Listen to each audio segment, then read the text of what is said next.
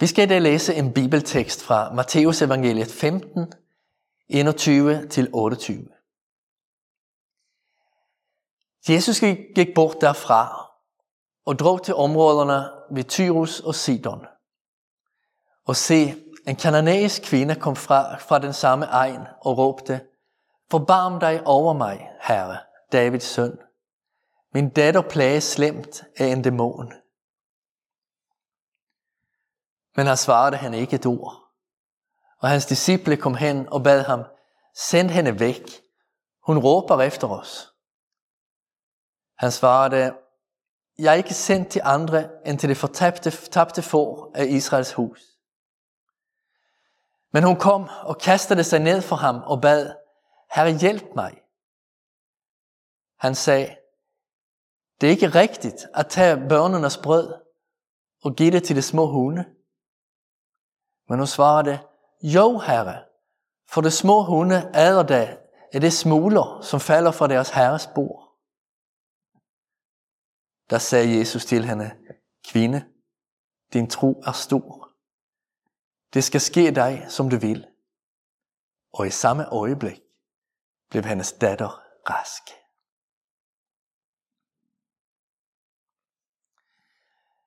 Når jeg har læst denne bibeltekst, befinder jeg mig nærmest i en choktilstand. Det er som om mit billede af Jesus falder sammen. Hvordan kan han tillade sig at behandle den kanadiske kvinde på den måde, han gør? Lad os tage det fra starten. Jesus gør en af sine få rejser uden for Israels grænser. Han besøger byerne Tyrus og Sidon i den romerske provins, der dengang hed Syrien. I dag ligger området, området i, i det sydlige Libanon. Vi aner ikke, hvad Jesus laver deroppe. Men vi ved, at en gang imellem kom folk fra Tyrus og Sidon til Galilea for at lytte til ham. Sandsynligvis er kvinderne i fortællingen en af dem. Hun er kommet til tro på Jesus, og nu ønsker hun, at hendes datter også skal finde hvilen i at lægge sit liv i Guds hænder. Men pigen er syg, og som moren forstår det, besat af en dæmon. Det er en fortvivlet situation. Den onde ånd gør pigen syg, og den gør det nok også svært for pigen at tage imod troen. Hvem vil ikke være desperat for sit barn i den situation?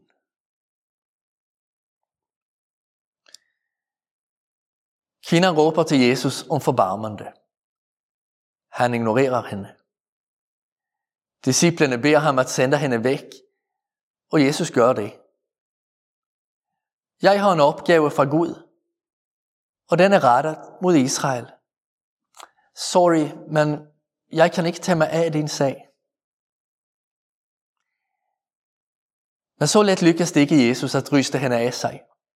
Hun kaster sig ned foran ham og beder om hans hjælp. Så forklarer Jesus igen, at hans mission ikke er hende og hendes folk. Måske vil han egentlig gerne hjælpe hende.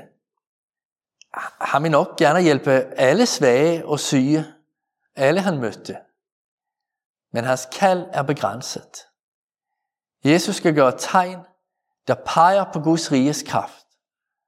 Og han skal ved sin død bære alle sygdomme.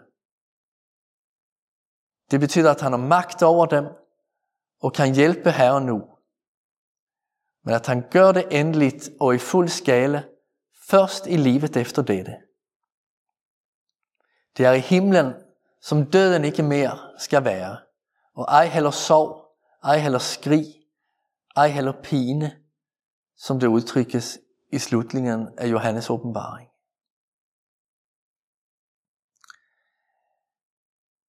Kvinden kaster sig altså ned for Jesu fødder og beder om hans hjælp. Så Jesus må afvise hende endnu en gang. Han bruger den tids forestilling og retorik. Israel er Guds sande børn. Hedningerne er hunde. Man tager ikke børnenes mad, og giver til hundene. Så nej, forklarer han. Du får et nej fra mig. Jeg er færdig med dig.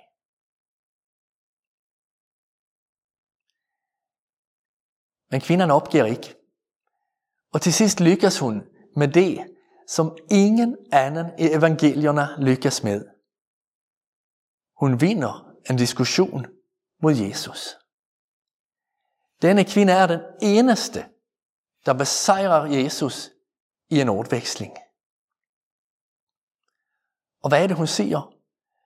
Jo, at selv om Gud har sendt Jesus til Israel, og hedningerne ikke er inkluderet i hans mission, så er der intet, der hindrer ham fra at hjælpe enkelte personer blandt hedningefolkene, der tror på ham. Jeg er en lille hund, og nu beder jeg om en krumme fra min herres bord, siger hun. Det er okay, at du ikke hjælper alle os hedninger på samme måde, som du hjælper Israels folk. Men du svigter ikke din Gud ved at hjælpe enkelte af os i stor nød, besatte af menneskets værste modstander.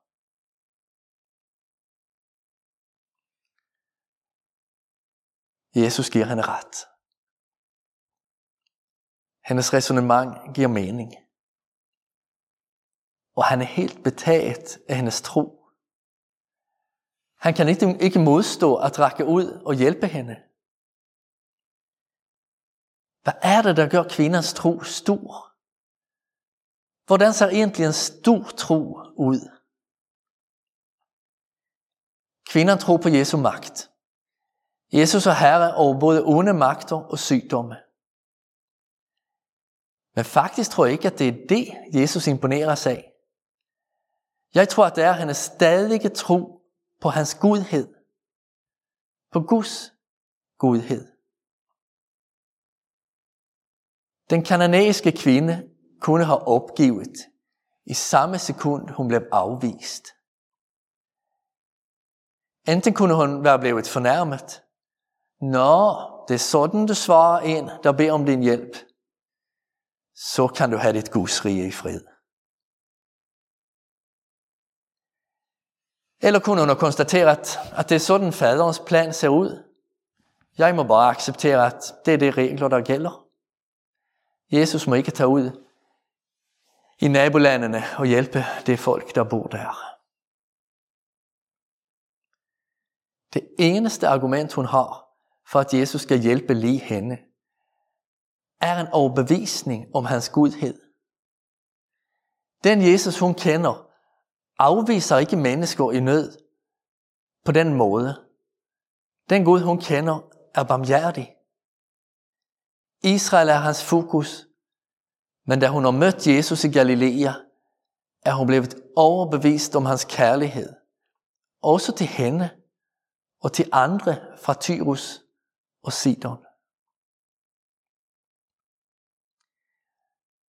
I flere fortællinger i Bibelen bekræfter Herren menneskers tro på hans godhed. Abraham, Abraham bliver kaldt for troens fader. Han var klar til at ofre Isak. Men inderst inde tænkte han, at dette kan ikke passe. Sådan noget lader ikke min Gud ske. Han er god. Abraham holdt fast i sin tillidskapital til Gud. Den Gud han kendte, ville ikke tillade at løftesønnen offredes. Og Gud lønnede ham. Det er let for os at have synspunkter på Gud og tænke, at vi er mere gode end ham. Hvis vi var Gud, ville dommen ikke ramme så hårdt, og mennesker ikke behøver at lide så meget og så svært, som det nu gør. Men det er faktisk højmodstanker. Gud er så god, at man ikke kan blive mere god, end hvad han er. De mennesker afviser ham igen og igen og vælger syndens vej. Gud kommer ned til os og offrer sig for os. Han går med os i alt, hvad vi skal gå igennem, og han styrker os ved sit ord og sin ånd. Han gør en himmel klar for os, og en evighed, hvor han vil møde mennesker, der har lidt meget, med endnu mere påtagelig trøst, endnu mere forsoning og nåde, end hvad han gør her. I tider af nød og kamp må vi huske vores tillidskapital til Gud. Hvordan har han vist mig sin godhed? Vi må gerne beklage os, som Thomas Kingo gør i sine salme, og at behøve at leve i denne jammerdal. Det er den ene side af livet. Men vi må også gerne synge som Lina Sandel. Jeg kan ikke tælle dem alle. Det tegn på Guds godhed, jeg fik. Det er den anden side af livet. Og en dag vil vi kunne se det tegn i et endnu klarere lys. Lad os bede. Herre, du ser, at vi så let tvivler på din godhed, selvom vi har så god grund til at tro på den. Vi beder om, at du minder os om alt, hvad du har gjort for os. Tak for dit store kærlighedsbevis på korset. Men tak også for alle små hilsner, du har givet os gennem livet.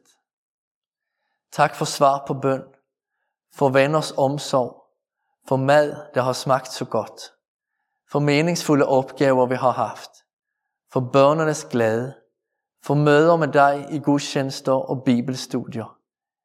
Ja, listen kan gøres så lang. Herre, bevar dette tillidskapital i vores hjerter, så at vi bliver ved med at forvente det gode fra dig. Vi beder, at evangeliet munder ud i Danmark, så mange får øjnene op for, at du elsker dem og søger dem. Så beder vi også for dem, der lider, lige som den kananæiske kvinde gjorde.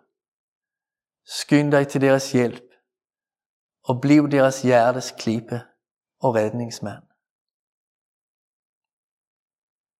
Vor far, du som er i himlene, helliget blive dit navn, komme dit rige. Ske din vilje som i himlen, således også på jorden. Giv os i dag vores daglige brød, og forlad os vores skyld, som også vi forlader vores skyldnere. Og led os ikke ind i fristelse, men fri os fra det onde. For dit er riget, og magten og æren i evighed. Amen. Modtag Herrens velsignelse. Herren velsigne dig og bevare dig. Herren lad sit ansigt lyse over dig og være dig nådig. Herren løfte sit ansigt mod dig og give dig fred. I faderens og søndens og helligåndens navn. Amen. Tak for det, du så med. Jeg vil ønske dig en rigtig god søndag.